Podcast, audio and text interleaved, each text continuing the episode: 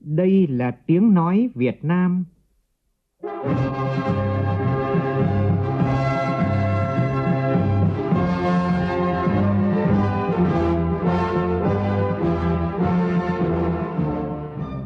là tiếng nói Việt Nam, phát thanh từ Hà Nội, thủ đô nước Cộng hòa xã hội chủ nghĩa Việt Nam.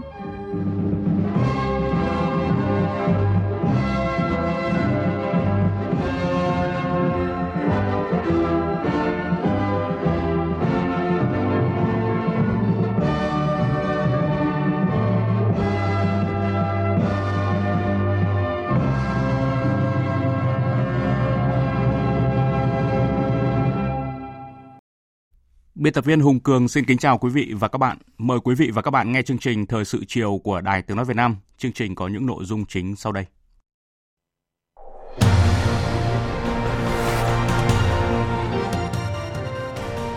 Dự báo bão số 4, mưa lớn, động đất đang tạo ra tổ hợp thiên tai bất lợi. Văn phòng Thường trực Ban Chỉ đạo Trung ương về phòng chống thiên tai yêu cầu các địa phương cần chuẩn bị sẵn sàng ứng phó.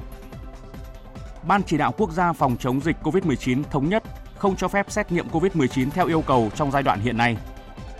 Tại Hà Nội từ 0 giờ sáng mai thực hiện giãn cách tại các nhà hàng, quán bia để chống dịch. Thông tin tích cực, cả nước có nhiều bệnh nhân mắc COVID-19 được điều trị khỏi bệnh và xuất viện trong ngày hôm nay. Bộ Công Thương họp bàn về giá điện, đề xuất rút phương án một giá và tiếp tục lấy ý kiến sửa đổi biểu giá điện 5 bậc thang cho phù hợp hơn. Trong phần tin thế giới, Cuộc đua vào Nhà Trắng giữa Đảng Cộng Hòa và Dân Chủ tại Mỹ bắt đầu bước vào giai đoạn nước rút khi ngày hôm nay Đảng Dân Chủ khai mạc Đại hội Toàn quốc lần thứ 49. Tiến trình hòa bình cho Trung Đông lại một lần nữa rơi vào bế tắc khi quân đội Israel lại tấn công giải Gaza nhằm đáp trả các cuộc tấn công bằng bóng bay chứa chất gây sáng sang miền nam Israel.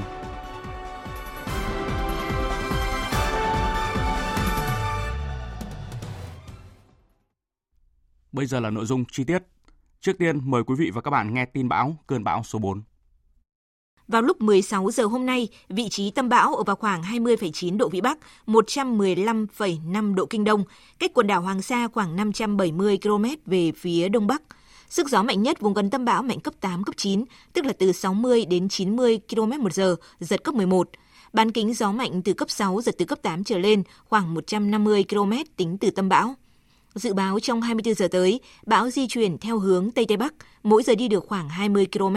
đi vào đất liền phía nam tỉnh Quảng Đông Trung Quốc. Đến 16 giờ ngày mai, vị trí tâm bão ở vào khoảng 22 độ Vĩ Bắc, 110,5 độ Kinh Đông, trên khu vực phía nam tỉnh Quảng Đông. Sức gió mạnh nhất ở vùng gần tâm bão mạnh cấp 8, tức là từ 60 đến 75 km một giờ, giật cấp 10. Vùng nguy hiểm trên Biển Đông trong 24 giờ tới, gió mạnh từ cấp 6 trở lên, giật từ cấp 8 trở lên, phía Bắc vĩ tuyến 18,5 độ Vĩ Bắc, phía Đông kinh tuyến 110 độ Kinh Đông. Toàn bộ tàu thuyền hoạt động trong vùng nguy hiểm đều có nguy cơ cao chịu tác động của gió mạnh và lốc xoáy. Trong 24 đến 48 giờ tiếp theo, bão di chuyển theo hướng Tây Tây Bắc, mỗi giờ đi được khoảng 20 km, đi vào đất liền phía nam tỉnh Quảng Đông, Quảng Tây Trung Quốc và suy yếu thành áp thấp nhiệt đới, sau đó là một vùng áp thấp.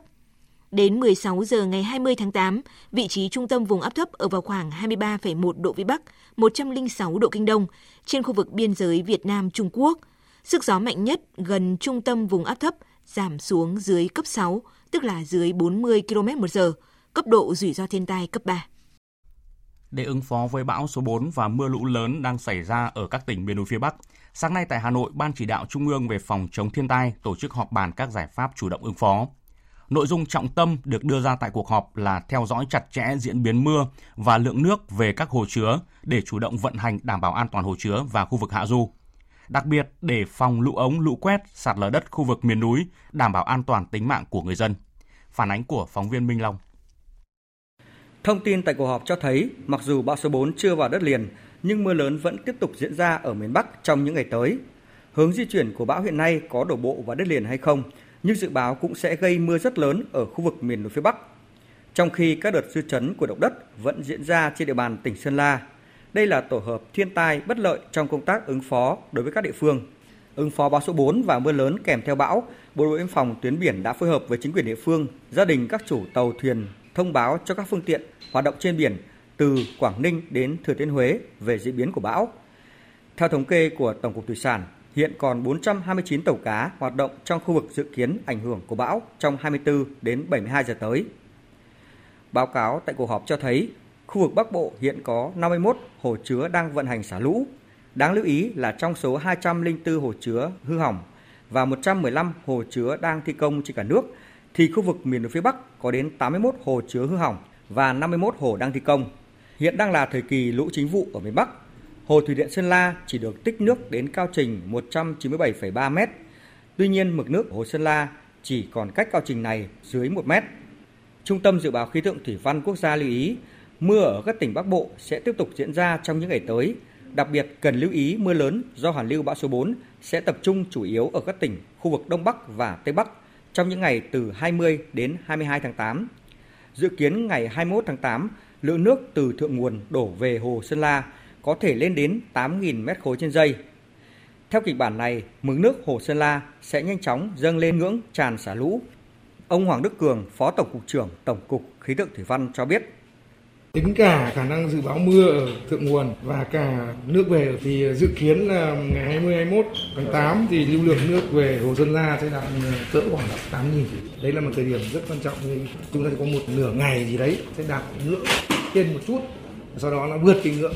dự kiến là như vậy. Về cả tính toán lũ ở Trung Quốc về. Còn về lũ cuối vụ hay không thì có lẽ thời gian nó còn dài. Chúng ta tập trung chủ yếu vào cái cơn bão này đã. Rồi sau đó sẽ chỉ đạo các đơn vị chuyên môn cung cấp thường xuyên thông tin. Nhấn mạnh tại cuộc họp, Thứ trưởng Bộ Nông nghiệp và Phát triển nông thôn, Phó trưởng ban Ban chỉ đạo Trung ương về phòng chống thiên tai Nguyễn Hoàng Hiệp cho rằng, từ nay cho đến ngày 23 tháng 8, có thể sẽ xảy ra tổ hợp thiên tai rất bất lợi ở miền Bắc, đặc biệt là ở miền núi trong đó trọng tâm là khu vực Đông Bắc và Tây Bắc. Vấn đề quan tâm nhất hiện nay là hệ thống thủy điện bậc thang trên sông Đà. Trong đó trọng tâm là hồ thủy điện Sơn La. Làm thế nào để vừa đảm bảo linh hoạt trong vận hành, nhưng cũng đảm bảo tuyệt đối an toàn cho hạ du. Thứ trưởng Nguyễn Hoàng Hiệp yêu cầu Trung tâm Dự báo Khí tượng Thủy văn Quốc gia tính toán sớm và cụ thể hơn về thời điểm để có những quyết định trong vận hành hồ Sơn La. Trên quan điểm đầu tiên là an toàn cho cả nhà máy thủy điện và an toàn cho hạ du, an toàn cho sông Đà và an toàn cho thủ đô Hà Nội. Đồng thời cũng đảm bảo tích được nhiều nước nhất có thể để phục vụ cho phát điện và cho sản xuất vì đến tháng 9 là hết lũ. Ứng phó mưa lớn của hoàn lưu bão số 4, Thứ trưởng Nguyễn Hoàng Hiệp đề nghị các địa phương thực hiện nghiêm công điện 08 của Ban chỉ đạo Trung ương về phòng chống thiên tai, đặc biệt lưu ý đối với các tỉnh miền núi phía Bắc đề phòng lũ ống lũ quét, sạt lở đất vì mưa lớn trong những ngày qua khiến đất ngập nước. Thêm mưa do hoàn lưu bão gây ra, sạt lở đất sẽ xảy ra. Hôm qua tại Lai Châu có một gia đình đang ở trong nhà thì có một cái bụi tre sạt trên đỉnh đồi xuống. Thế là cả nhà ấy là bị thương. Bụi tre ấy cũng không ai dự báo là nó sẽ sạt xuống. Ở miền núi phía bắc là bị cái này mới là nguy hiểm. Vì những cái thứ mà chúng ta không dự báo trước được không nhìn thấy trước được khi mà mưa nhiều đất ngập nước đủ thì nó rất nguy hiểm chỗ này công điện 08 nói rõ rồi. Nhưng mà yêu cầu bây giờ trực 24 24 ở tất cả các cái địa phương mà có nguy cơ mà trực ở đây là trực đến thôn các điểm có nguy cơ ấy, thì chúng ta đã có rồi yêu cầu các ban chỉ đạo ở các tỉnh đông bắc bộ và đặc biệt là tây bắc bộ là phải trực 24 bốn và trực đến thôn và thông báo cho bà con những địa điểm mà có nguy cơ thì yêu cầu di rời tuyệt đối Thưa quý vị, mưa lũ tiếp tục diễn biến phức tạp tại các tỉnh miền núi Tây Bắc. Trong 3 ngày qua tại Sơn La và Lai Châu đã có 2 người chết do lũ cuốn và sạt lở đất đá. Lũ quét tại xã Nậm Nhừ, huyện Nậm Pồ, tỉnh Điện Biên đã gây thiệt hại nặng nề về nhà cửa và công trình trường học tại đây. Tại Lào Cai, mực nước trên sông Hồng đang lên cao và có khả năng xuất hiện đỉnh lũ cao trên báo động 2 khoảng 0,5 mét. Công tác khắc phục hậu quả mưa lũ và cảnh báo di rời dân đến nơi an toàn được các tỉnh triển khai quyết liệt nhằm giảm thiểu thiệt hại do mưa lũ gây ra. Tổng hợp của Thanh Thủy, cơ quan thường trú Tây Bắc. Vào đêm qua tại khu vực bản Hồ Thầu, xã Hồ Thầu, huyện Tam Đường, tỉnh Lai Châu, xảy ra vụ sạt lở đá làm anh Phàn A Túc, sinh năm 1976, ở bản rừng ổi, xã Hồ Thầu, đang ngủ trong lán nương tử vong tại chỗ. Đến đầu giờ sáng nay, các lực lượng chức năng huyện Tam Đường mới tiếp cận được hiện trường và tìm thấy thi thể nạn nhân cách vị trí sạt lở khoảng 100 mét.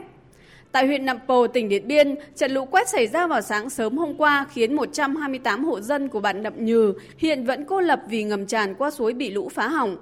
Về các biện pháp ứng phó, hỗ trợ bà con trước mắt, ông Nguyễn Ngọc Sơn, Phó Bí thư Thường trực, Chủ tịch Hội đồng Nhân dân huyện Nậm Pồ, tỉnh Điện Biên nói. Huyện cũng đã kịp thời hỗ trợ ban đầu cho mỗi hộ là 2 triệu đồng để các hộ kịp thời khắc phục khó khăn, bố trí nơi ở cũng như là thực phẩm. Trước mắt để cho các hộ dân mất nhà có cái lương thực trong mấy ngày mưa. Thì chúng tôi đã chỉ đạo trực tiếp đối với ban chỉ huy phòng chống lụt bão tìm kiếm cứu nạn của huyện cũng như là của xã ra soát đối với các cái hộ có nguy cơ sạt lở trên địa bàn là có phương án đã di rời về các cái điểm như là các cái điểm trường học để ở nhờ cho nó an toàn. Tại huyện Vân Hồ, tỉnh Sơn La ngày hôm qua xảy ra liên tiếp 4 trận động đất và dư chấn. Trong điều kiện mưa lớn kéo dài trong nhiều ngày qua, khiến nguy cơ sụt sạt tại nhiều điểm là rất cao, nhất là tại hai bản Gión và Tà Phù, xã Liên Hòa, nơi có các vết nứt từ các trận mưa lũ năm 2018. Ông Nguyễn Huy Anh, Chủ tịch Ủy ban Nhân dân huyện Vân Hồ cho biết. Chỗ này là một trong những chỗ mà huyện rất quan tâm, cứ mưa là phải theo dõi đấy. Cái chỗ này thì nó cũng có một cái, cái vết đứt gãy dài thì vừa rồi động đất thứ thì xem là cái cái tình hình thực tiễn cái chỗ đấy và đặc biệt là đối với mưa mưa mưa thì là lúc nào chỗ đấy là quan tâm đầu tiên thì anh em kiểm tra ngay cái tình hình này. Mưa lớn kéo dài nhiều ngày qua còn làm nhiều tuyến quốc lộ, tỉnh lộ và đường liên xã tại các tỉnh Điện Biên, Sơn La, Lai Châu bị sạt lở, gây ách tắc giao thông cục bộ. Tại huyện Nậm Pồ, tỉnh Điện Biên hiện có 3 xã là Nà Khoa, Nậm Nhừ, Na Cô Sa bị cô lập với trung tâm huyện do lũ làm hỏng ngầm tràn Nà Khoa. Tại các tỉnh miền núi Tây Bắc, hiện tiếp tục có mưa vừa, mưa to trên diện rộng. Cục bộ một số địa phương xuất hiện mưa to đến rất to. Mực nước tại các sông suối, hồ đập tiếp tục dâng cao, gây nguy cơ lũ quét, sạt lở đất ở nhiều nơi. Để đảm bảo an toàn tính mạng, tài sản của nhà nước và nhân dân, Ban Chỉ huy Phòng chống thiên tai và tìm kiếm cứu nạn các tỉnh đã có công điện hỏa tốc chỉ đạo các địa phương tăng cường tuyên truyền người dân nâng cao ý thức phòng tránh thiên tai, chủ động các phương án tại chỗ, sẵn sàng ứng cứu kịp thời, hạn chế thấp nhất thiệt hại về người và tài sản khi trên địa bàn xảy ra lũ quét, sạt lở đất. Còn tại Yên Bái, chiều nay trên địa bàn tỉnh tiếp tục có mưa vừa, có nơi mưa to. Đặc biệt sông Thao tại địa phương này, nước đã đạt gần 31 mét, gần mức báo động 2 và sẽ đạt đỉnh là 31,4 mét. Trên báo động 2 là 0,4 mét. Mưa kết hợp với nước sông suối lên cao đã gây sạt lở ở vùng cao và ngập úng ở vùng thấp. Hiện các địa phương trong tỉnh đang nỗ lực khắc phục hậu quả, cùng với đó là triển khai các biện pháp ứng phó. Phản ánh của phóng viên Thừa Xuân, cơ quan thường trú Tây Bắc. Theo thống kê, mưa lớn kéo dài trên địa bàn huyện Văn Yên từ ngày 15 đến nay 18 tháng 8 đã làm thiệt hại hơn 3 hecta lúa, ngô và hoa màu, 72 con gia cầm tại xã Tân Hợp bị chết, sạt lở 30 mét khối đất đá trên tuyến đường Tân Hợp Đại Sơn, sụt lún 30 mét kè đoạn đường thôn Hạnh Phúc, xã Tân Hợp. Trên địa bàn thị trấn Mậu A, vào thời điểm mưa lớn cũng xảy ra ngập úng cục bộ, có nơi sâu hơn 1 mét tại một số tuyến đường như đường Lý Thường Kiệt, Tuệ Tĩnh, Hoàng Hoa Thám, Lý Tự Trọng, khiến giao thông đi lại khó khăn. Nhiều gia đình ở thị trấn Mậu A cũng bị nước tràn vào nhà, gây khó khăn trong sinh hoạt. Đặc biệt, nước sông Hồng dâng cao tại huyện Văn Yên đã gây ngập úng nhiều diện tích hoa màu của người dân ở các xã Yên Hợp, Xuân Ái, An Thịnh, Đại Phát. Nếu ngập úng kéo dài sẽ ảnh hưởng rất lớn đến năng suất và nhiều diện tích bị mất trắng. Ông Đỗ Quang Trung, trưởng phòng nông nghiệp và phát triển nông thôn, huyện Văn Yên, tỉnh Yên Bái cho biết. À, trong uh, cái đợt thiên tai vừa qua thì uh, uh, chủ yếu là xảy ra ở các cái xã vùng uh, uh, thấp của huyện do ảnh hưởng của việc uh, nước sông Hồng nó dâng cao gây uh, ngập úng một số cái diện tích hoa màu của người dân. Ngay sau khi uh, xảy ra thì uh, ban chỉ huy phòng chống thiên tai tìm kiếm cứu nạn của huyện uh, xuống cơ sở để nắm bắt tình hình và chỉ đạo à, các xã thị trấn trên địa bàn để triển khai cái phương châm bốn tại chỗ theo cái tình huống cụ thể theo từng cái địa bàn mà xảy ra các cái tình huống thiên tai. Tại huyện Lục Yên, mưa lớn đã làm hơn 150 ha lúa, ngô, hoa màu, trên 10.000 cây quế giống, hơn 10 ha mặt nước nuôi cá ở huyện Lục Yên bị vùi lấp ngập úng. Về giao thông, tại Lục Yên, tuyến đường tỉnh 171 Khánh Hòa Minh Xuân ngập sâu hơn 40 cm tại vị trí ngầm tràn suối Tâm Phòng, xã Yên Thắng, gây ách tắc giao thông. Sạt lở ta luy dương dài 30 m tại km 6 cộng 680. Tuyến đường Yên Thế Vĩnh Kiên tại km 60 cộng 500 cũng bị ngập sâu hơn nửa mét, gây tắc đường. Bà Nông Thu Hà, Phó Chủ tịch Ủy ban Nhân dân huyện Lục Yên cho biết. Và Ban Chỉ huy Phòng chống thiên tai tìm kiếm cứu nạn từ huyện đến xã cũng đã có mặt kịp thời tại hiện trường để chỉ huy khắc phục, chủ động thực hiện phương châm bốn tại chỗ. Công tác khôi phục sản xuất được quan tâm chỉ đạo kịp thời và ủy ban nhân dân huyện thì cũng đã tích cực chỉ đạo cái công tác giả soát thống kê những cái thiệt hại và báo cáo đề nghị tỉnh quan tâm hỗ trợ để đảm bảo đúng những chính sách cho các hộ mà bị ảnh hưởng thiên tai. Ngoài công tác chỉ đạo khắc phục hậu quả mưa lũ, đảm bảo giao thông thông suốt,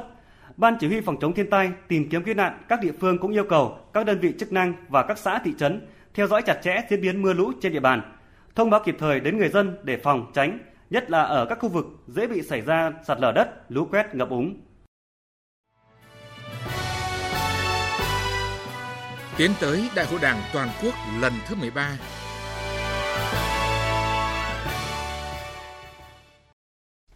Thưa quý vị và các bạn, ngày hôm nay tại Hà Nội diễn ra Đại hội đại biểu Đảng bộ Ủy ban Quản lý vốn nhà nước tại doanh nghiệp lần thứ nhất, nhiệm kỳ 2020-2025 với sự tham dự của 250 đại biểu, đại diện cho hơn 3.900 đảng viên toàn Đảng bộ Ủy ban. Phát biểu khai mạc đại hội, đồng chí Nguyễn Hoàng Anh, Ủy viên Ban chấp hành Trung ương Đảng, Bí thư Ban cán sự Đảng, Bí thư Đảng ủy, Chủ tịch Ủy ban Quản lý vốn nhà nước tại doanh nghiệp cho biết, Đại hội đại biểu lần thứ nhất Đảng bộ Ủy ban có nhiệm vụ tổng kết những kết quả, chỉ ra những thiếu sót, hạn chế trong quá trình lãnh đạo thực hiện mục tiêu nhiệm vụ của Đảng bộ Ủy ban Quản lý vốn nhà nước tại doanh nghiệp trong thời gian qua. Nhiệm kỳ 2020-2025, Đảng bộ Ủy ban Quản lý vốn nhà nước tại doanh nghiệp xác định tiếp tục phát huy mạnh mẽ tinh thần đoàn kết, sáng tạo, tập trung nguồn lực khắc phục khó khăn, hoàn thành xuất sắc nhiệm vụ là cơ quan được giao quyền chủ sở hữu vốn nhà nước tại các tập đoàn tổng công ty lớn, quản lý và đồng hành cùng các tập đoàn tổng công ty trong việc xây dựng mô hình quản trị hiện đại, tháo gỡ các khó khăn vướng mắc, xây dựng chiến lược và tầm nhìn phù hợp, thực hiện tốt nhiệm vụ bảo toàn và phát triển vốn nhà nước tại các doanh nghiệp. Phát biểu chỉ đạo tại đại hội, đồng chí Phạm Quang Thao, Phó Bí thư Thường trực Đảng ủy khối các cơ quan trung ương, đề nghị Đảng bộ Ủy ban tập trung làm tốt công tác xây dựng Đảng, nâng cao năng lực lãnh đạo toàn diện và sức chiến đấu của toàn Đảng bộ, tăng cường chất lượng đội ngũ cán bộ, đặc biệt là đội ngũ chuyên gia, nâng cao vai trò trách nhiệm người đứng đầu, xây dựng ủy ban là cơ quan chuyên trách chuyên nghiệp, có năng lực và nguồn lực tương xứng để tập trung chức năng quản lý, đại diện chủ sở hữu nhà nước tại doanh nghiệp, Tại hội nghị lần thứ nhất, Ban chấp hành Đảng bộ đã bầu đồng chí Hồ Sĩ Hùng, Phó Chủ tịch Ủy ban, giữ chức Bí thư Đảng ủy Ủy ban nhiệm kỳ 2020-2025. Với chủ đề nâng cao năng lực lãnh đạo, sức chiến đấu của Đảng bộ, xây dựng Đài Tiếng nói Việt Nam thành cơ quan truyền thông đa loại hình, đa phương tiện, hiện đại, vững mạnh toàn diện. Đại hội đại biểu Đảng bộ Đài Tiếng nói Việt Nam lần thứ 26, nhiệm kỳ 2020-2025 đã diễn ra ngày hôm nay tại Trung tâm Phát thanh Quốc gia Hà Nội Dự đại hội có Tổng Kiểm toán Nhà nước Hồ Đức Phước, Tổng Giám đốc Thông tấn xã Việt Nam Nguyễn Đức Lợi, Phó trưởng Ban tuyên giáo Trung ương Bùi Trường Giang, cùng lãnh đạo các bộ ban ngành đoàn thể Trung ương. Về phía Đài Tiếng Nói Việt Nam, dự đại hội có Tổng Giám đốc Đài Tiếng Nói Việt Nam Nguyễn Thế Kỷ và 191 đại biểu đại diện cho 1.500 đảng viên trong toàn thể đảng bộ dự đại hội. Nhóm phóng viên Việt Cường và Lại Hoa phản ánh. Phát biểu khai mạc đại hội, Tổng Giám đốc Đài Tiếng Nói Việt Nam Nguyễn Thế Kỷ khẳng định, Năm năm qua, dưới sự lãnh đạo chỉ đạo của Đảng bộ Đài Tiếng Nói Việt Nam, cán bộ đảng viên, phóng viên, biên tập viên, kỹ thuật viên, nghệ sĩ đã đoàn kết, nỗ lực phấn đấu, vượt qua khó khăn thách thức, thực hiện thắng lợi các mục tiêu, nhiệm vụ trọng tâm, đạt được nhiều thành tựu quan trọng. Công tác thông tin tuyên truyền chủ động, sắc bén kịp thời, tính định hướng xã hội được nâng cao, góp phần đưa đường lối của Đảng, chính sách của nhà nước đến với công chúng, trong nước và quốc tế bằng các nền tảng kỹ thuật và công nghệ hiện đại. Tổng giám đốc Nguyễn Thế Kỳ nhấn mạnh, công tác xây dựng Đảng được đặc biệt chú trọng và có nhiều tiến bộ. Năng lực lãnh đạo và sức chiến đấu của Đảng bộ được nâng lên. Nguyên tắc tập trung dân chủ được giữ vững. Các cấp ủy đề cao trách nhiệm, tính tiên phong gương mẫu của cán bộ đảng viên, nhất là người đứng đầu đơn vị. Tổng giám đốc Nguyễn Thế Kỳ khẳng định: Chặng đường 5 năm tới, chúng ta phải tập trung mọi nguồn lực, trí tuệ, bản lĩnh, sáng tạo đổi mới để xây dựng Đài truyền hình Việt Nam thành cơ quan truyền thông đa loại hình, đa phương tiện, đa ngôn ngữ, hiện đại, sắc bén, vững mạnh toàn diện. Trọng trách đó được đặt lên vai của Đảng bộ, của gần 2.700 cán bộ, đảng viên, công chức, viên chức và người lao động của Đài tiếng nói Việt Nam. Vì vậy, mỗi đại biểu chúng ta cần quán triệt sâu sắc, thể hiện trách nhiệm, trí tuệ bản lĩnh của mình trong việc thảo luận, đề xuất thiền kế những giải pháp hay, những cách làm sáng tạo để đại hội thực sự là một sinh hoạt chính trị quan trọng và sâu rộng nhất của Đảng bộ ta. Đại hội đặt mục tiêu tổng quát là nâng cao năng lực lãnh đạo, sức chiến đấu của Đảng bộ, xây dựng Đài Tiếng nói Việt Nam thành cơ quan truyền thông đa loại hình, đa phương tiện, hiện đại, vững mạnh toàn diện, phát triển trên ba trụ cột: phát thanh, truyền hình, báo điện tử với nền tảng kỹ thuật công nghệ hiện đại, cơ chế quản trị hiện đại hiệu quả, thông tin tuyên truyền, chủ trương đường lối của Đảng, chính sách pháp luật của nhà nước, sự nghiệp xây dựng và bảo vệ Tổ quốc là phương tiện thông tin đối nội, đối ngoại, chủ lực sắc bén của Đảng, nhà nước, góp phần nâng cao dân trí, dân chủ, kỳ cương. Cũng trong ngày hôm nay, Đại hội Đảng bộ Đài Tiếng Nói Việt Nam đã bầu Ban chấp hành Đảng bộ Đài Tiếng Nói Việt Nam khóa 26, nhiệm kỳ 2020-2025 gồm 30 đồng chí. Tại phiên họp thứ nhất, Ban chấp hành Đảng bộ Đài Tiếng Nói Việt Nam đã bầu Ban Thường vụ Đài Tiếng Nói Việt Nam gồm 7 đồng chí. Đại hội kêu gọi toàn thể cán bộ đảng viên, phóng viên, biên tập viên, kỹ thuật viên, nhân viên của đài tiếp tục phát huy truyền thống anh hùng, nêu cao tinh thần tự lực, tự cường, đoàn kết trong toàn đảng bộ, đồng thuận trong đài, rèn luyện bản lĩnh chính trị, nâng cao trí tuệ, chung sức đồng lòng, phấn đấu, vượt qua thách thức, tiếp tục xây dựng đảng bộ trong sạch vững mạnh, nâng cao đời sống vật chất và tinh thần của người lao động. Đến hôm nay, tất cả đại hội đảng bộ cấp trên cơ sở nhiệm kỳ 2020-2025 trực thuộc Thành ủy Hà Nội đã hoàn thành đại hội và là một trong những địa phương hoàn thành sớm nhất trong cả nước. Đó là thông tin tại buổi giao ban báo chí thường kỳ do Thành ủy Hà Nội tổ chức chiều nay. Phóng viên Nguyên Nhung thông tin. Đến hôm nay, tổng số 50 trên 50 đảng bộ cấp trên cơ sở, gồm các quận huyện, thị xã và các đảng bộ tương đương trực thuộc Thành ủy Hà Nội đã hoàn thành công tác tổ chức đại hội đảng theo quy định, đạt được mục đích yêu cầu đúng tiến độ đề ra. Về văn kiện đại hội, ông Vũ Đức Bảo, trưởng ban tổ chức Thành ủy Hà Nội cho biết. Các cấp ủy cũng đã nhìn thẳng vào những cái tồn tại yếu kém, kiểm điểm kỹ hoạt động của ban chấp hành, ban thường vụ, từng đồng chí cá nhân cấp ủy. Trên tinh thần là cũng hết sức xây dựng, cũng tập trung để làm sao làm rõ được những cái tồn tại nguyên nhân yếu kém. Trong ờ, văn kiện năm nay là có xây dựng chương trình hành động. Mục đích là sau đại hội xong thì nghị quyết được triển khai ngay trong thực tế, không chờ như một số nhiệm kỳ trước phải xây dựng chương trình công tác, kế hoạch. Và chương trình hành động này thì đã được chuẩn bị kỹ thế và thông qua đại hội. Tại 50 đại hội, 100% đại biểu dự đại hội đều nhất trí với nhân sự do cấp ủy nhiệm kỳ 2015-2020 chuẩn bị không có người ứng cử và đề cử thêm tại đại hội. Danh sách bầu cử ban chấp hành, ban thường vụ đều đảm bảo số dư theo quy định. Đến nay, kết quả bầu cử số lượng cấp ủy khóa mới cấp trên cơ sở của thành phố Hà Nội gồm 1.568 đồng chí, số bí thư mới được bầu là 46 đồng chí. Đó là chưa tính hai đại hội là Đại hội Đảng bộ khối các trường đại học cao đẳng Hà Nội đang diễn ra trong ngày hôm nay và Đảng bộ Công an thành phố Hà Nội vừa hoàn thành hôm qua. Ông Vũ Đức Bảo cho biết hiện nay Thành ủy Hà Nội đang tích cực chuẩn bị chu đáo cho Đại hội Đảng bộ thành phố lần thứ 17, nhiệm kỳ 2020-2025, dự kiến sẽ diễn ra vào cuối tháng 10 tới.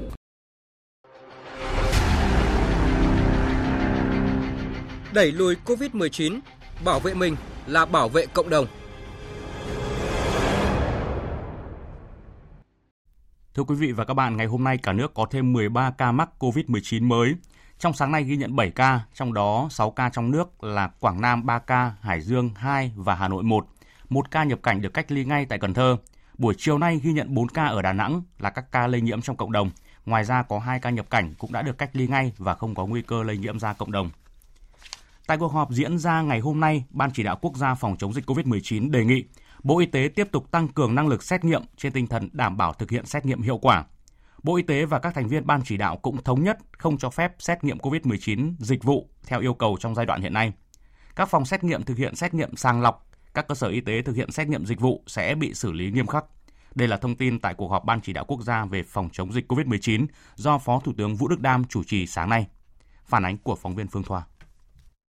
Các thành viên ban chỉ đạo nhận định, đến thời điểm này, ổ dịch ở Đà Nẵng đang được kiểm soát. Số trường hợp mắc mới ghi nhận giảm trong những ngày gần đây. Còn ổ dịch tại Hải Dương và Hà Nội vẫn đang diễn biến phức tạp, khó lường. Nhiều trường hợp bệnh được phát hiện nhưng chưa rõ nguồn lây. Trên cơ sở dữ liệu dịch tễ thu thập được tại Hải Dương thì chủng virus này có liên quan đến Đà Nẵng. Mặc dù Hải Dương đã kịp thời áp dụng các biện pháp cần thiết như phong tỏa các khu vực có nguy cơ lây nhiễm cao và tạm dừng các hoạt động không thiết yếu, nhưng thời gian tới có thể xuất hiện thêm các trường hợp mắc bệnh tại cộng đồng. Theo quyền Bộ trưởng Bộ Y tế Nguyễn Thanh Long, Bộ Y tế đã cử các lực lượng hỗ trợ Hải Dương xét nghiệm điều trị trên tinh thần tập trung truy vết, khoanh vùng lấy mẫu xét nghiệm nhanh nhất có thể. Liên quan đến hoạt động xét nghiệm, ông Nguyễn Thanh Long cho biết. Chúng ta tăng một cái số lượng xét nghiệm lên rất là lớn. Chỉ trong vòng tức là từ ngày 25 tháng 7 trở đến đây, lượng xét nghiệm bằng tổng cả 6 tháng trước đây. Tức là chúng ta xét nghiệm cho đến thời điểm hiện nay là 785.000 mẫu và trong cái thời gian qua chúng ta đã làm tới gọi là bằng cả một cái lượng mẫu so với xét nghiệm trước đây. Cái lượng xét nghiệm trong các cơ sở điều trị trước đây nó chỉ chiếm khoảng 10%. Thế nhưng mà trong thời gian gần đây thì cái lượng xét nghiệm ở các cơ sở điều trị có cái xu hướng tăng lên và ngày hôm qua tăng lên tới khoảng 40% để nâng cao cái mức độ cảnh giác này. Thì tới đây chúng tôi sẽ tiếp tục chỉ đạo đối với tất cả các bệnh viện và đặc biệt là tại các bệnh viện trung ương là sẽ thành lập những cái labo mà có cái khả năng năng lực xét nghiệm rất là lớn để tăng cường hỗ trợ cho các địa phương trong trường hợp mà có địa phương khi vậy đã dịch. Tại cuộc họp, các thành viên ban chỉ đạo cho rằng tiếp tục tăng cường các biện pháp cần thiết để bảo vệ chặt chẽ bệnh viện, các trung tâm dưỡng lão, trung tâm bảo trợ xã hội, các lực lượng công an, bộ đội, y bác sĩ. Bộ Y tế tiếp tục tăng cường năng lực xét nghiệm, hướng dẫn các địa phương thực hiện đúng quy định của pháp luật nhằm đảm bảo xét nghiệm hiệu quả tiết kiệm. Trên tinh thần đó, Bộ Y tế và các thành viên ban chỉ đạo thống nhất không cho phép xét nghiệm COVID-19 dịch vụ theo yêu cầu trong giai đoạn hiện nay. Các phòng xét nghiệm thực hiện xét nghiệm sàng lọc theo hướng dẫn của ban chỉ đạo. Nếu các cơ sở y tế thực hiện xét nghiệm dịch vụ sẽ bị xử lý nghiêm khắc. Phân tích về triển vọng của vaccine trên thế giới và Việt Nam, các chuyên gia y tế nhấn mạnh việc các nước đã công bố có vaccine Tuy nhiên, để triển khai rộng rãi tại Việt Nam thì phải mất cả năm nữa. Vì vậy, ngành y tế của Việt Nam vẫn phải chủ động nỗ lực nghiên cứu vaccine trong nước. Người dân cũng cần tiếp tục thực hiện nghiêm các quy định phòng chống dịch COVID-19 trong thời gian dài khi chưa có vaccine. Phó giáo sư tiến sĩ Trần Đắc Phu cho biết, vaccine cần thiết phải được thử nghiệm trên người để đảm bảo tính an toàn và hiệu quả. Một vaccine mà đã sử dụng ở nước ngoài và Việt Nam thì có lẽ ta cũng không phải làm các cái thử nghiệm ở trên ờ, ờ, uh, thử nghiệm hoặc động vật nhưng chắc chắn vẫn phải áp dụng trên người. Và để chúng ta thử nghiệm tính an toàn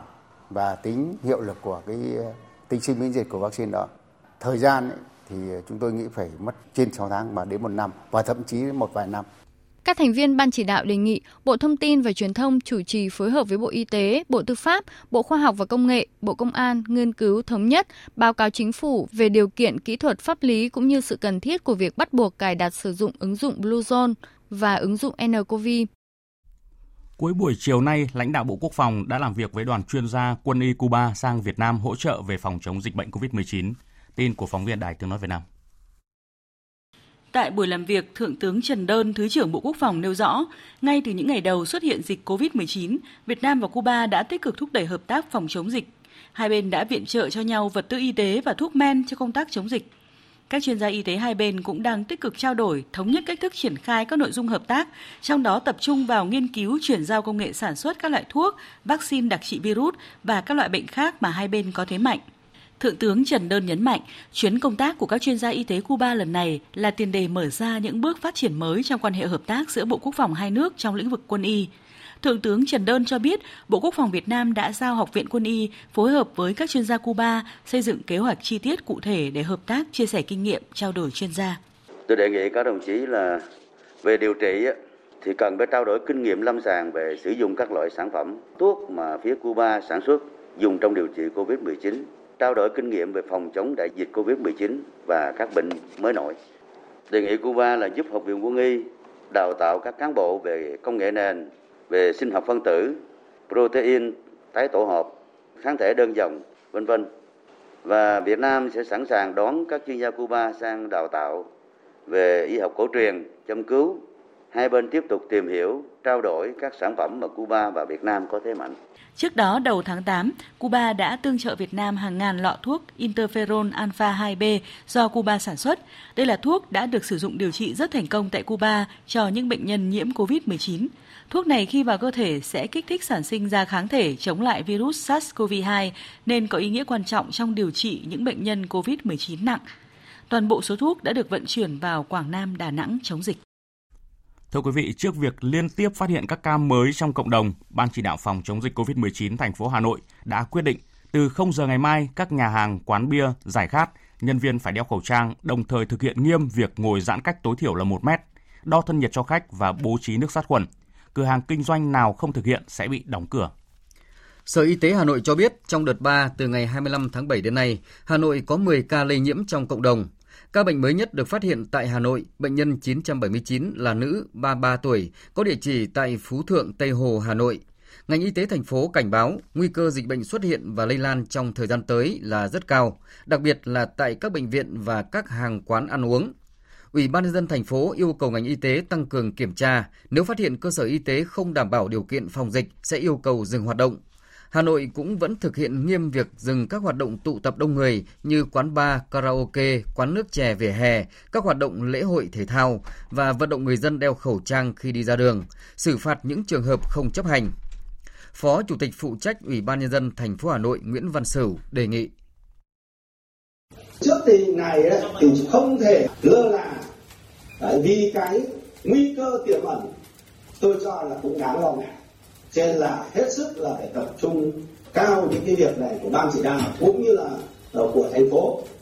Kiểm soát lại các nhà hàng quán xá là những cái đấy ta kiểm soát mạnh và thực hiện đúng các quy định. Cần thiết thì xử phạt nặng hơn thậm chí đóng cửa nếu như mà không thực hiện nghiêm các cái quy định uh, chỉ đạo của từ chính phủ cho đến uh, thành phố theo Sở Y tế Hà Nội, hiện nay còn hơn 18.000 người dân của Hà Nội đi từ Đà Nẵng trở về từ ngày 15 tháng 7 đến ngày 29 tháng 7 chưa lấy mẫu xét nghiệm PCR.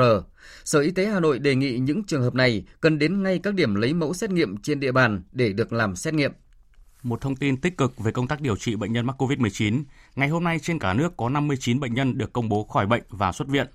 Đó là những trường hợp tại Quảng Nam, Đà Nẵng và Bệnh viện Bệnh nhiệt đới Trung ương. Thời sự VOV, nhanh, tin cậy, hấp dẫn. Mời quý vị nghe tiếp chương trình Thời sự chiều của Đài Tiếng Nói Việt Nam. Thưa quý vị và các bạn, trước những phản ứng trái chiều của công luận về dự thảo quyết định quy định về biểu giá bán lẻ điện do Bộ Công Thương đưa ra, chiều nay, Bộ trưởng Bộ Công Thương Trần Tuấn Anh đã chủ trì cuộc họp với các đơn vị chức năng, cơ quan quản lý nhà nước về lĩnh vực này nhằm tiếp thu ý kiến giải trình liên quan đến dự thảo. Phóng viên Nguyên Long thông tin.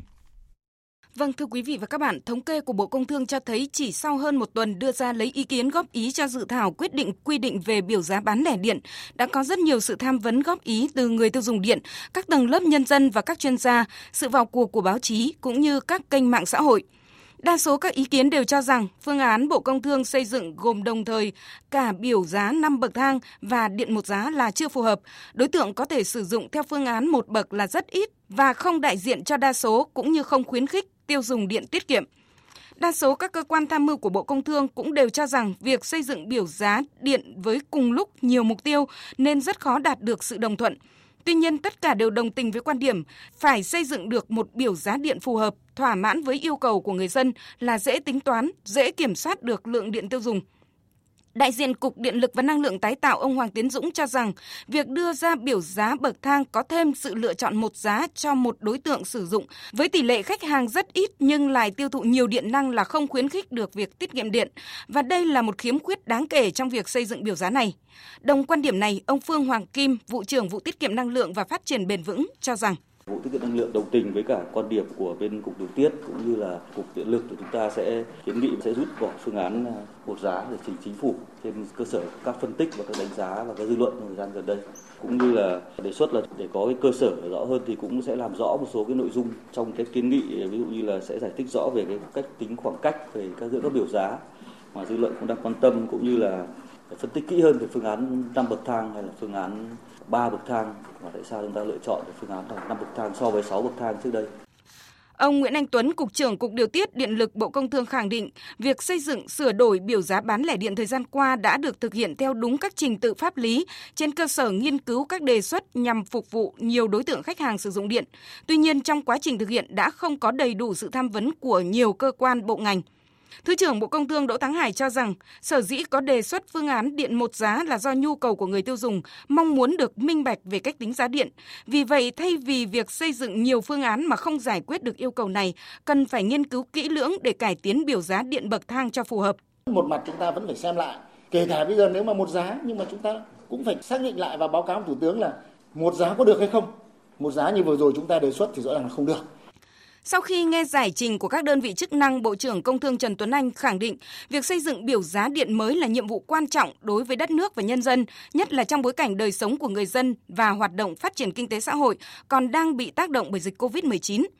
Chính sách giá điện của Việt Nam hiện đang đặt quá nhiều mục tiêu, từ cân đối cung cầu điện đến đảm bảo đời sống của người dân còn khó khăn, gắn với đảm bảo điều kiện cho ngành điện có biên độ lợi nhuận hợp lý để đầu tư, đảm bảo nguồn điện và vấn đề sử dụng năng lượng tiết kiệm và hiệu quả khi đất nước đang ở trình độ phát triển thấp, hệ số đàn hồi điện còn lớn.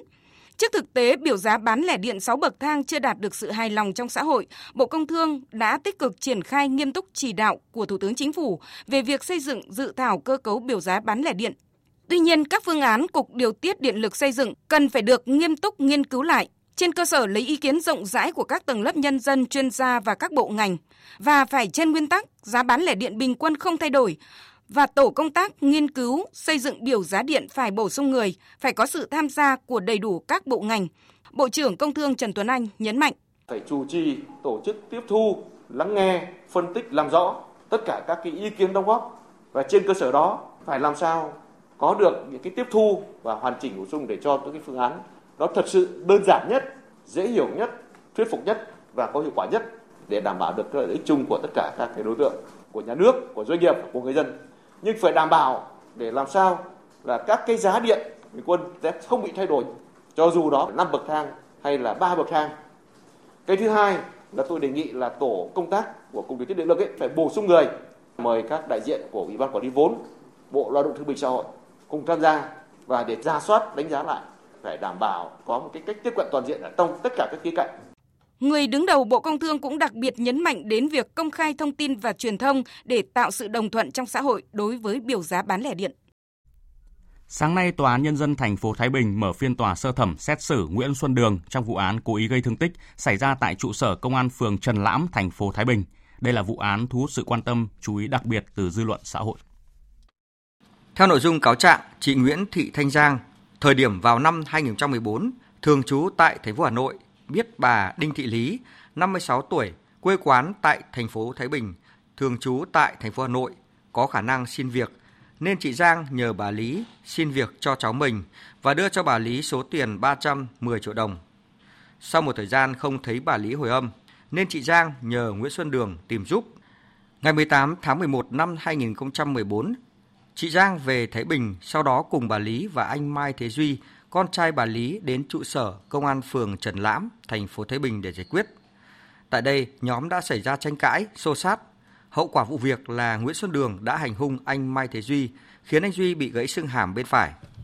Vụ án được khởi tố từ đầu năm 2015, song sau đó tạm đình chỉ điều tra. Đến tháng 4 năm 2020, Công an thành phố Thái Bình phục hồi điều tra vụ án này. Tại phiên tòa sơ thẩm sáng nay, bị cáo và người bị hại có mặt. Trong đó, nhiều tình tiết liên quan đến vụ án được các nhân chứng và người bị hại cung cấp thêm làm cơ sở để củng cố các hành vi phạm tội của Nguyễn Xuân Đường. Về phần mình trong phiên tòa sáng nay, Nguyễn Xuân Đường tỏ ra ăn năn, hối lỗi và thừa nhận toàn bộ hành vi phạm tội của mình. Đồng thời bị cáo cũng gửi lời xin lỗi đến gia đình bị hại và đã tự nguyện bồi thường cho bị hại là anh Mai Thế Duy số tiền là 100 triệu đồng. Kết thúc phiên sơ thẩm, Tòa án Nhân dân thành phố Thái Bình đã tuyên phạt bị cáo Nguyễn Xuân Đường 2 năm 6 tháng tù giam. Nhân kỷ niệm 75 năm Cách mạng tháng 8 và Quốc khánh mùng 2 tháng 9, ngày hôm nay tại Bảo tàng Lịch sử Quốc gia số 25 Tông đản Hoàn Kiếm Hà Nội diễn ra lễ khai mạc trưng bày chuyên đề Ngày độc lập mùng 2 tháng 9. Hoạt động này giới thiệu đến công chúng hơn 150 tài liệu, hiện vật, hình ảnh tiêu biểu được lựa chọn trưng bày thể hiện qua hai chủ đề: Sức mạnh dân tộc và Ngày độc lập mùng 2 tháng 9. Cũng trong sáng nay tại Hà Nội, Bảo tàng Lịch sử Quân sự Việt Nam phối hợp với Cục Văn thư Lưu trữ Nhà nước, Bảo tàng Lịch sử Quốc gia Việt Nam tổ chức khai mạc triển lãm chuyên đề Cách mạng tháng 8, mốc son lịch sử. Thưa quý vị và các bạn, mùa thu lịch sử 75 năm trước, thành phố Hà Nội đang sục sôi khi thế cách mạng tiến lên giành chính quyền sau hơn 80 năm dưới ách đô hộ của thực dân Pháp và phát xít Nhật. Để có ngày tổng khởi nghĩa giành chính quyền trong bình yên không đổ máu, Đảng ta đã có 15 năm gây dựng, chuẩn bị lực lượng, bí mật, kiên trì đấu tranh không khoan nhượng. Thời gian đó đã có bốn lãnh tụ của Đảng cùng biết bao chiến sĩ cách mạng bị bắt, bị tra tấn, tù đầy, hy sinh để dồn lực cho hơn 10 ngày toàn dân đứng dậy tổng khởi nghĩa giành chính quyền trong cả nước. Đến nay, ký ức hào hùng về một mùa thu lịch sử vẫn còn vẹn nguyên trong tâm khảm của những người trong cuộc.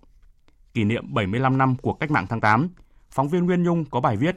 Ký ức những ngày Hà Nội sục sôi. Mời quý vị và các bạn cùng nghe.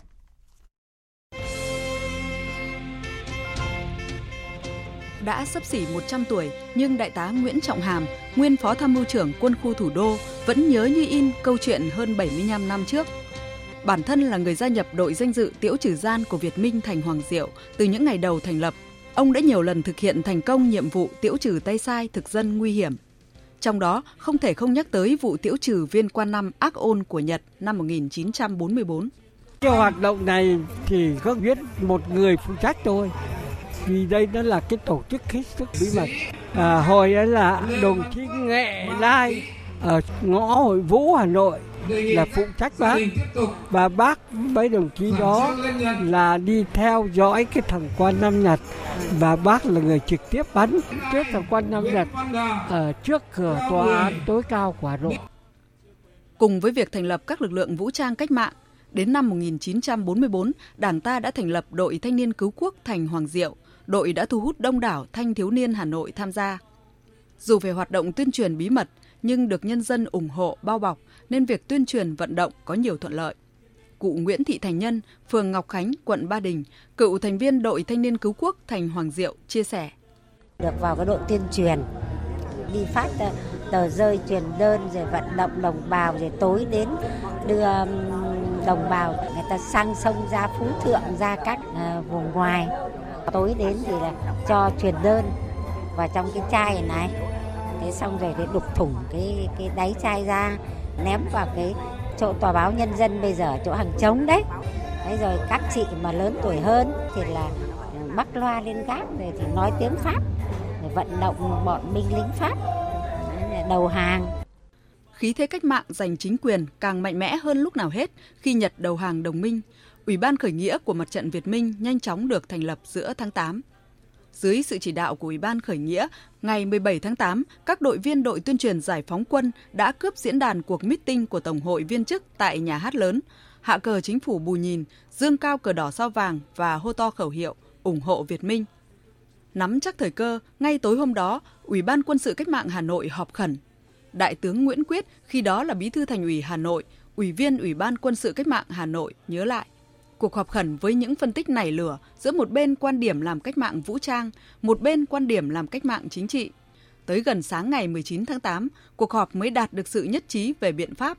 Đó là tiến hành khởi nghĩa phi vũ trang, dùng lực lượng quần chúng hùng mạnh để đàn áp địch. Làm cách mạng tháng 8 Hà Nội cái khó nhất của chúng tôi là đấu tranh nội bộ. Cả tối 17, bàn rất căng thẳng. Cách mạng có đường đối đúng, nhưng cách mạng phải có tổ chức thực hiện đúng. Theo Trung ương nói, bây giờ phải đổi mới, sáng tạo, phải táo bạo. Hà Nội chúng tôi thực hiện sáng tạo về xây dựng lực lượng, sáng tạo về hình thức đấu tranh, không theo phương thức cũ, phải theo phương thức chính trị, dùng chính trị ngoại giao để giải quyết. Với tinh thần khẩn trương, từ sáng sớm ngày 19 tháng 8, khắp các khu vực tại Hà Nội, các lực lượng cách mạng lãnh đạo nhân dân biểu dương lực lượng giành chính quyền. Hàng chục vạn người dân ở Hà Nội và các tỉnh lân cận với cờ đỏ sao vàng theo các ngã đường đổ về nhà hát lớn.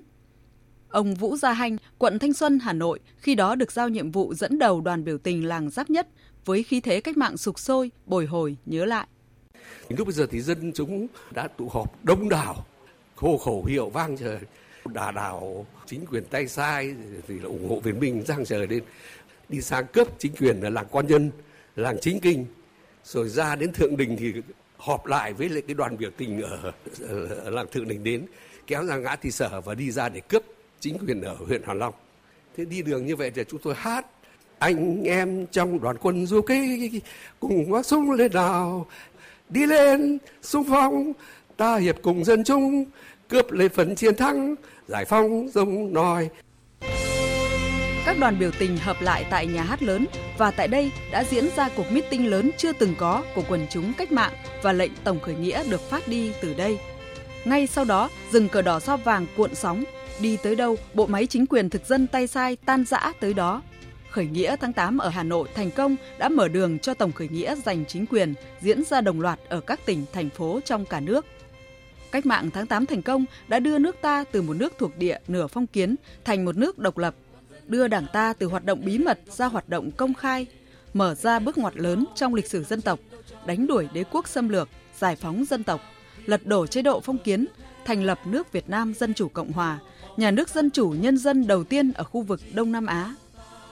Còn với những nhân chứng lịch sử hiếm hoi còn lại, đây còn là những tháng ngày vinh quang phá bỏ xiềng xích trong cả cuộc đời làm cách mạng đầy gian khó. Việt Nam ta giữ vững trong tim lời thề 19 tháng 8 chưa quên là ngày khởi nghĩa hạnh phúc sáng tô non sông Việt Nam Mời quý vị nghe tiếp chương trình thời sự với phần tin thế giới. Trong diễn biến mới liên quan đến bầu cử Mỹ, sáng nay Đảng Dân Chủ của Mỹ đã khai mạc Đại hội toàn quốc lần thứ 49 tại bang Wisconsin nhằm bầu chọn ứng cử viên tổng thống của đảng này tham gia cuộc đua vào Nhà Trắng vào đầu tháng 11 tới.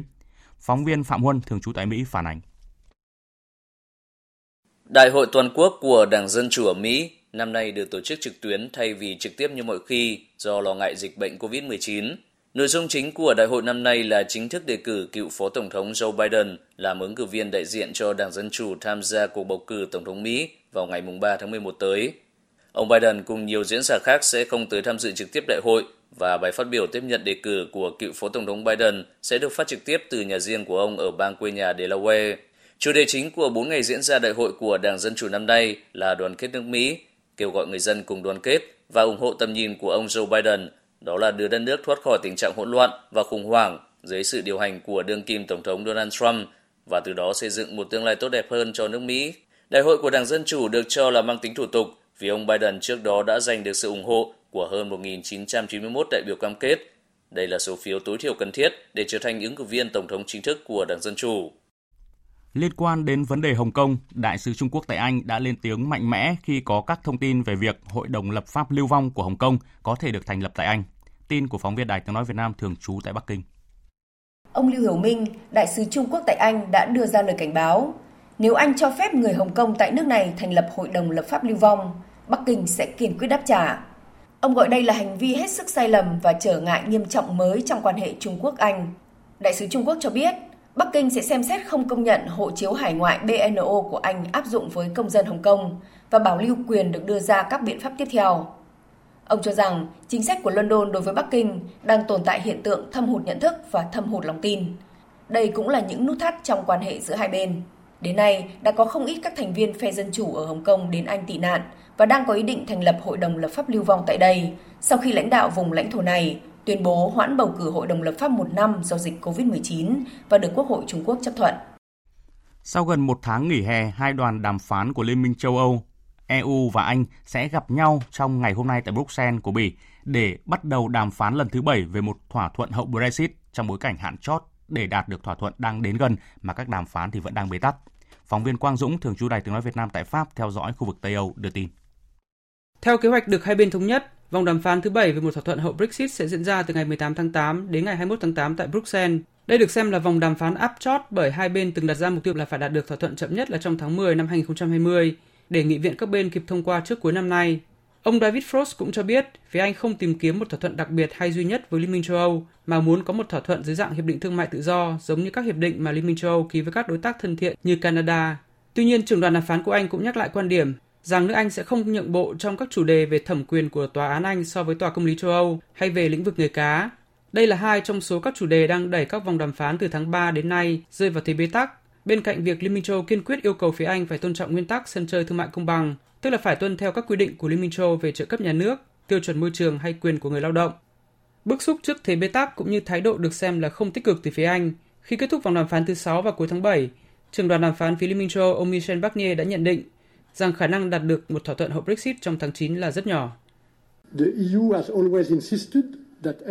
Liên minh châu Âu luôn nhấn mạnh rằng mối quan hệ đối tác kinh tế với Vương quốc Anh phải bao gồm những quy định vững chắc về sân chơi bình đẳng và một thỏa thuận công bằng về nghề cá. Vì thế, việc phía Anh liên tục từ chối cam kết với các điều kiện này khiến cho khả năng đạt được một thỏa thuận vào thời điểm này là rất không khả thi.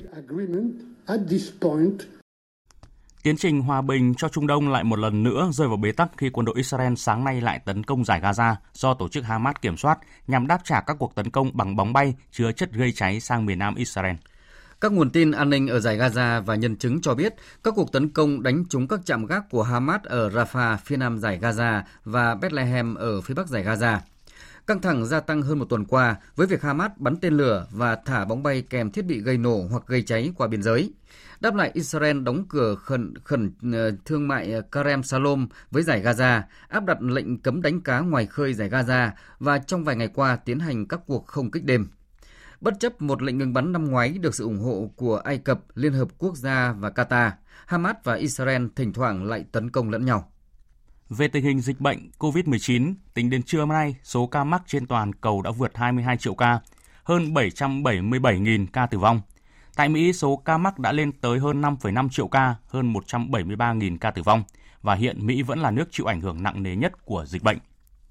Một thông tin đáng chú ý liên quan đến dịch bệnh này đó là biến thể D614G của virus SARS-CoV-2 gây bệnh viêm đường hô hấp cấp COVID-19 được phát hiện ở châu Âu, Bắc Mỹ và một số nơi ở châu Á có tính lây nhiễm cao hơn, song dường như ít gây tử vong hơn.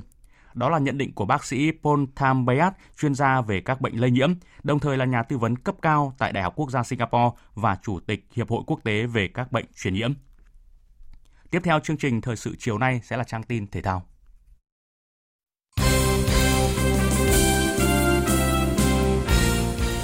Quý vị và các bạn, hôm nay tại trụ sở Liên đoàn bóng đá Việt Nam, huấn luyện viên Park Hang-seo đã có buổi gặp gỡ trao đổi thông tin với báo chí về đợt tập trung thứ hai trong năm của đội tuyển U22 Việt Nam. Phóng viên Ngô Đức phản ánh. Mở đầu cuộc họp báo, vị chiến lược gia người Hàn Quốc chính thức thông báo về kết quả xét nghiệm COVID-19 với tất cả 48 tuyển thủ và ban huấn luyện. Trước tiên cho tôi gửi lời cảm ơn đến chính phủ, Tổng cục Thể dục Thể thao, Liên đoàn bóng đá Việt Nam và Bộ Y tế đã tạo điều kiện cho đợt tập trung đợt này. Chúng tôi thực hiện triệt để nhất các quy định y tế của chính phủ Việt Nam đưa ra. Xin thông báo thêm rằng các cầu thủ và ban huấn luyện tập trung đã ngay lập tức kiểm tra y tế. Hôm qua có kết quả kiểm tra và tất cả thành viên đều âm tính với COVID-19, qua đó có đủ điều kiện để tham gia tập luyện. Trong đợt rèn quân kéo dài 10 ngày, 47 tuyển thủ được chia thành hai đội do hai ban huấn luyện khác nhau dẫn dắt và có tổng cộng 6 trận đá tập nội bộ. Ở đội 1, trung vệ Bùi Hoàng Việt Anh của Hà Nội được chọn làm đội trưởng. Ở đội 2, tiền đạo Trương Tiến Anh của Viettel đã băng thủ quân. Từ chiều tối nay 18 tháng 8, các cầu thủ bắt đầu tập luyện với những quy định đảm bảo y tế nghiêm ngặt. Thuộc lứa U22 nhưng năng lực đã được kiểm chứng đầy đủ ở đội tuyển quốc gia, cầu thủ Đoàn Văn Hậu không phải tập trung cùng đội tuyển U22 lần này. Chiều qua, anh đã ra sân trong buổi tập đầu tiên của câu lạc bộ Hà Nội sau quãng thời gian tạm nghỉ do dịch Covid-19. Chỉ một ngày sau khi kết thúc thời hạn cách ly theo quy định, cầu thủ từng khoác áo câu lạc bộ Heerenveen đã ngay lập tức tham gia tập luyện cùng các đồng đội. Huấn luyện viên Chu Đình Nghiêm cho biết, ông và ban huấn luyện Hà Nội FC cho phép Văn Hậu có thêm thời gian nghỉ ngơi về thăm gia đình. Tuy nhiên, hậu vệ 21 tuổi người Thái Bình vẫn quyết định sớm tập trung lại với các đồng đội. Qua 14 ngày cách ly ở Quảng Ninh thì Văn Hậu vẫn duy trì cái thể lực thì hôm nay bắt đầu buổi tập đầu tiên thì Văn Hậu xin coi tập cùng với đội. Nếu theo đúng kế hoạch, những ngày này đang diễn ra giải vô địch điền kinh các nhóm tuổi quốc gia tại Tây Ninh. Tuy nhiên, do dịch bệnh còn diễn biến phức tạp, giải đấu phải tạm hoãn. Trong bối cảnh đó, đội tuyển điền kinh Việt Nam duy trì tập luyện và tổ chức thi đấu nội bộ để kiểm tra chuyên môn, đồng thời giữ được trạng thái hưng phấn cho các vận động viên. Vận động viên Vũ Thị Ngọc Hà cho biết. Bọn em thi đấu thì có thưởng có phạt nên là như thế thì bọn em mới có thể thi đấu với 100% sức lực của mình. Sau buổi thi đấu ngày hôm nay thì ờ, bọn em ờ, học tập được rất là nhiều, ờ, đã rút ra được bài học và cái kinh nghiệm. Dự báo thời tiết Trung tâm Dự báo Khí tượng Thủy văn Quốc gia cho biết, do ảnh hưởng của giải hội tụ nhiệt đới có trục đi qua khu vực Bắc Bộ, kết hợp với vùng xoáy thấp trên cao, nên đêm nay và sáng mai ở Bắc Bộ và Thanh Hóa có mưa vừa mưa to, có nơi mưa rất to và rông. Và trong mưa rông có khả năng xảy ra lốc xét, mưa đá và gió giật mạnh. Từ ngày 20 tháng 8 đến ngày 22 tháng 8, ở Bắc Bộ và Thanh Hóa có khả năng xuất hiện một đợt mưa to đến rất to diện rộng. Cũng theo Trung tâm Dự báo Khí tượng Thủy văn Quốc gia, do ảnh hưởng của gió mùa Tây Nam nên ở khu vực Tây Nguyên và Nam Bộ có mưa rào và rông, cục bộ có nơi mưa to đến rất to. Còn về à, cơn bão số 4,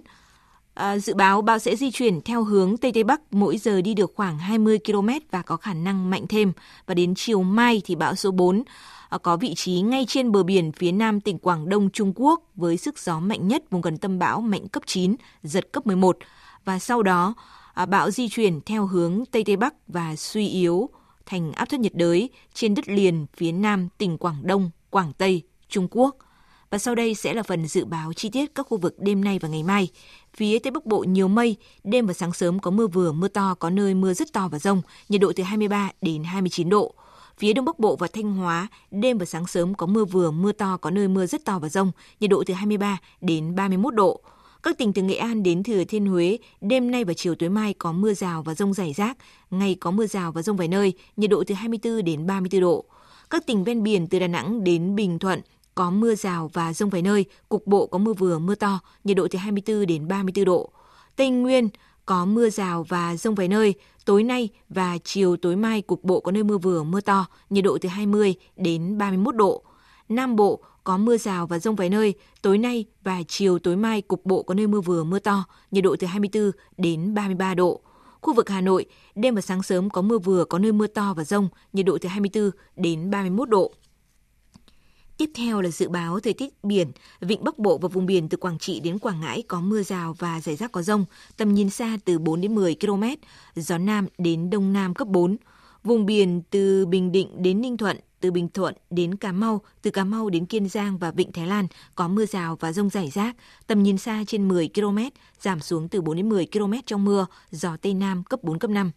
Khu vực Bắc Biển Đông có mưa rào và rông rải rác, tầm nhìn xa trên 10 km, giảm xuống từ 4 đến 10 km trong mưa, gió Tây Nam đến Nam cấp 4, cấp 5. Riêng vùng biển phía Bắc có gió mạnh cấp 6, cấp 7, giật cấp 9, cấp 10, biển động. Khu vực giữa và Nam Biển Đông và khu vực quần đảo Hoàng Sa thuộc thành phố Đà Nẵng, khu vực quần đảo Trường Sa thuộc tỉnh Khánh Hòa có mưa rào và rải rác có rông, tầm nhìn xa từ 4 đến 10 km, gió Nam đến Tây Nam cấp 4, cấp 5. Những thông tin thời tiết vừa rồi đã kết thúc chương trình Thời sự chiều nay của Đài Tiếng Nói Việt Nam. Chương trình do các biên tập viên Hùng Cường, Nguyễn Cường, Nguyễn Hằng biên soạn và thực hiện với sự tham gia của phát thanh viên Hoàng Sang, kỹ thuật viên Thu Huệ, chịu trách nhiệm nội dung Lê Hằng.